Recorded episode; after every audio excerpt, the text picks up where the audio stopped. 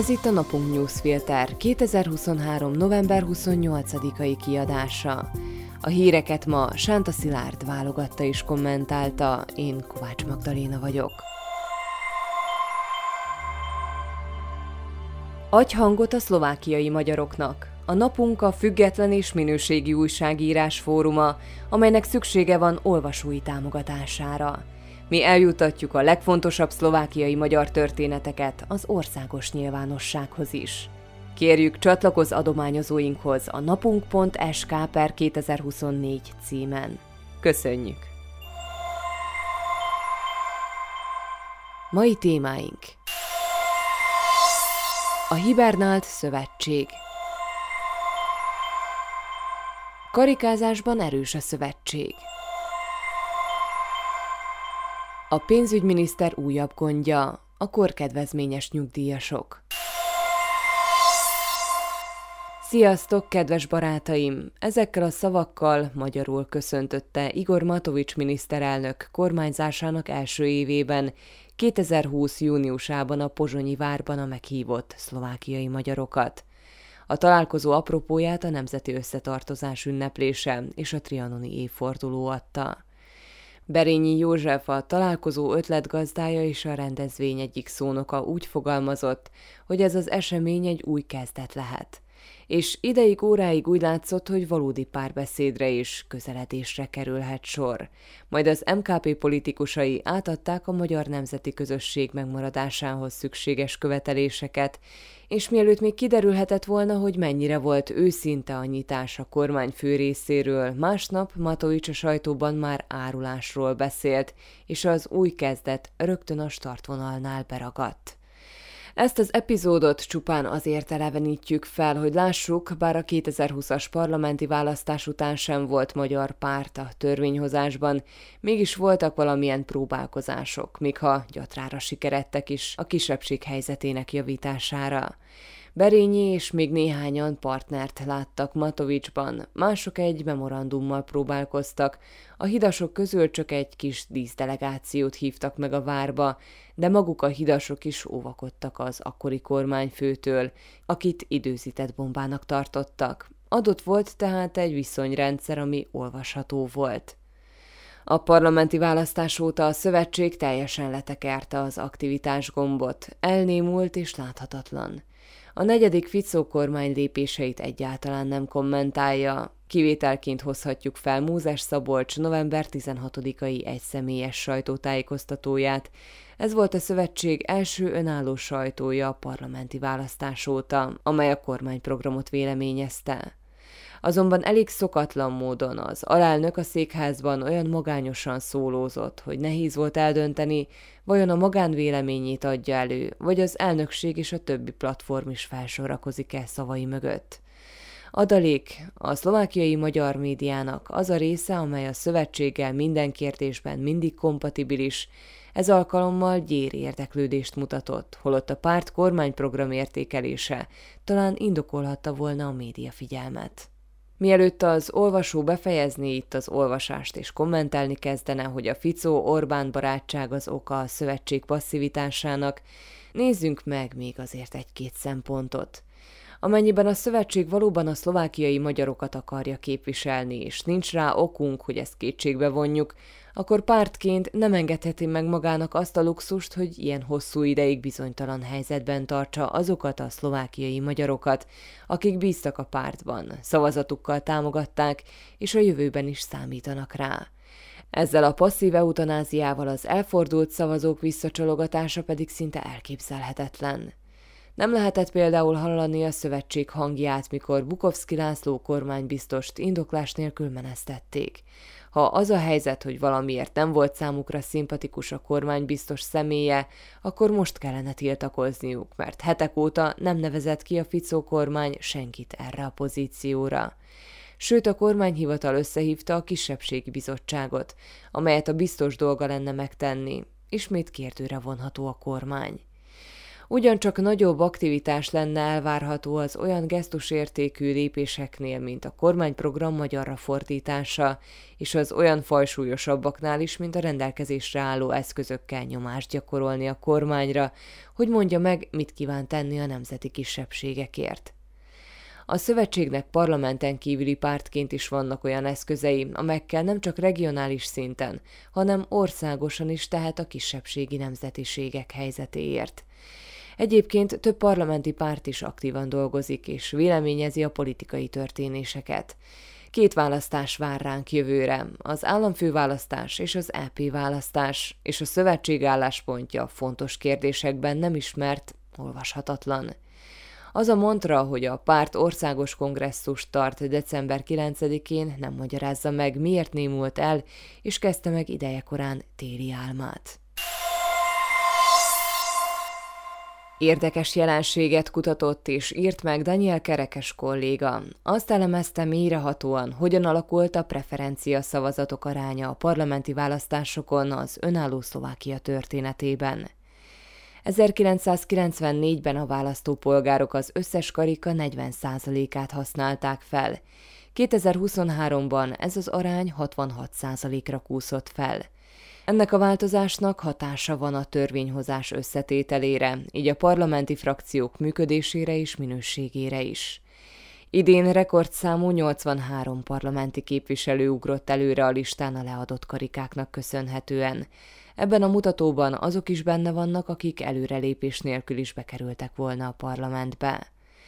A közszájon karikázás néven forgó jelenségről mindenkinek van valamilyen ismerete, de néhány részlet csak kevesek előtt ismert. Legtöbben tisztában vannak azzal, hogy preferencia szavazattal előreléphetnek a jelöltek a listán, de hogy ez pontosan hogyan történik, nem mindig világos. Egy-egy listáról négy jelöltet lehet bekarikázni, és egy-egy jelöltre leadott sok preferencia szavazat biztosíthatja a parlamenti széket.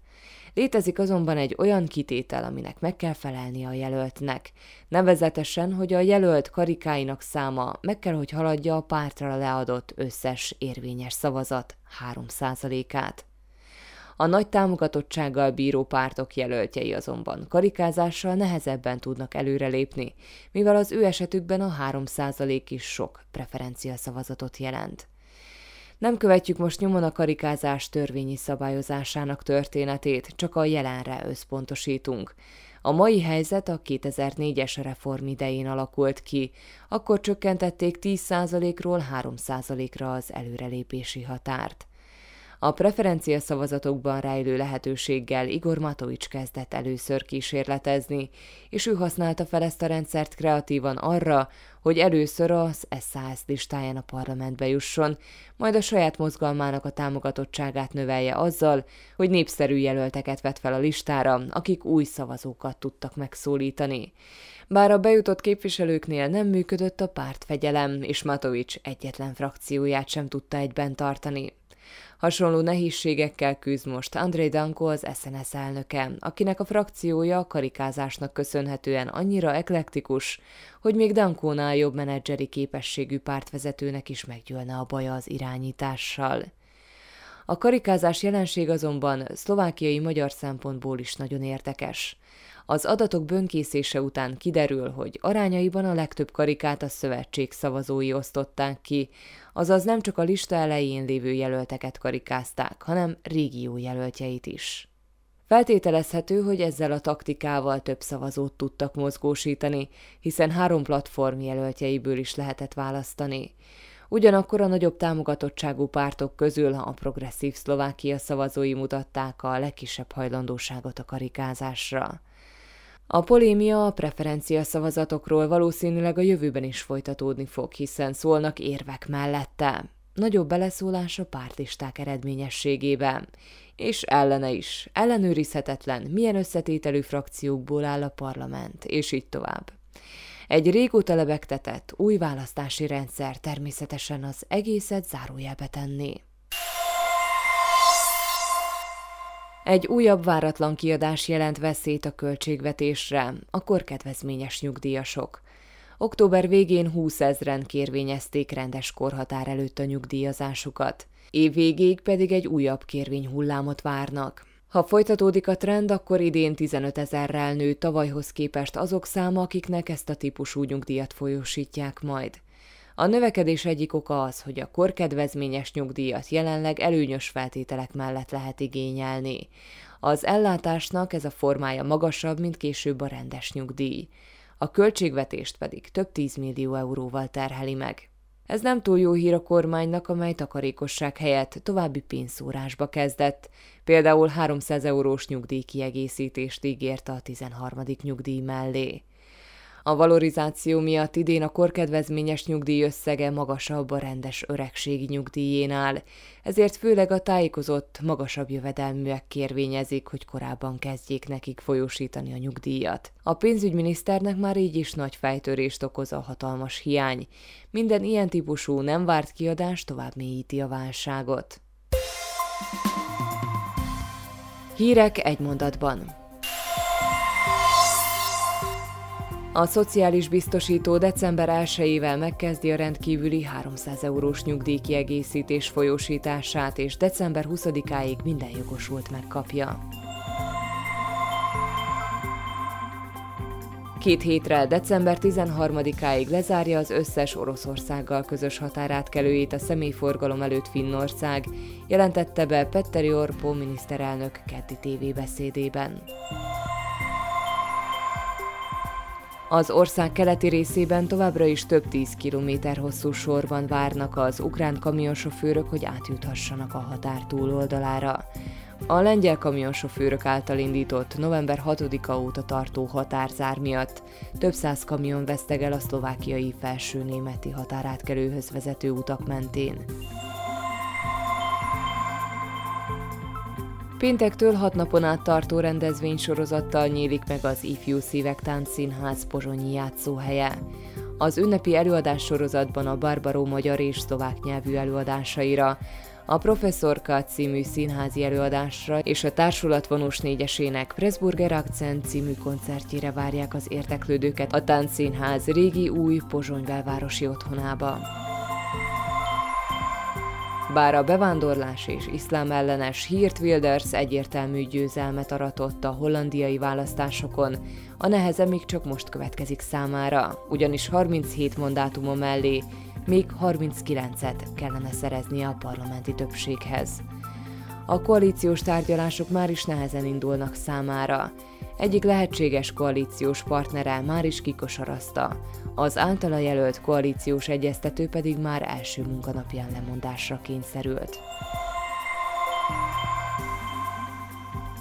Piros festékszóróval fújt feliratot Nagymácsédon egy 64 éves férfi annak a háznak a kerítésére, amelyben megölték Ján Kuciák újságírót és menyasszonyát. A felirat szövegével a gyilkosság elkövetésére akart emlékeztetni.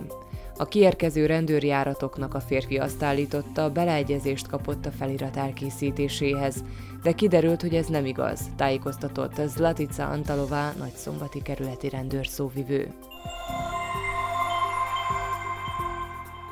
2021-ben még csak minden ötödik embernek nem volt semmiféle anyagi megtakarítása Szlovákiában, ma már minden harmadik ember él napról napra tartalékok nélkül, derült ki a VUB bank közel 300 ezer ügyfele személyes pénzügyi terveinek felméréséből.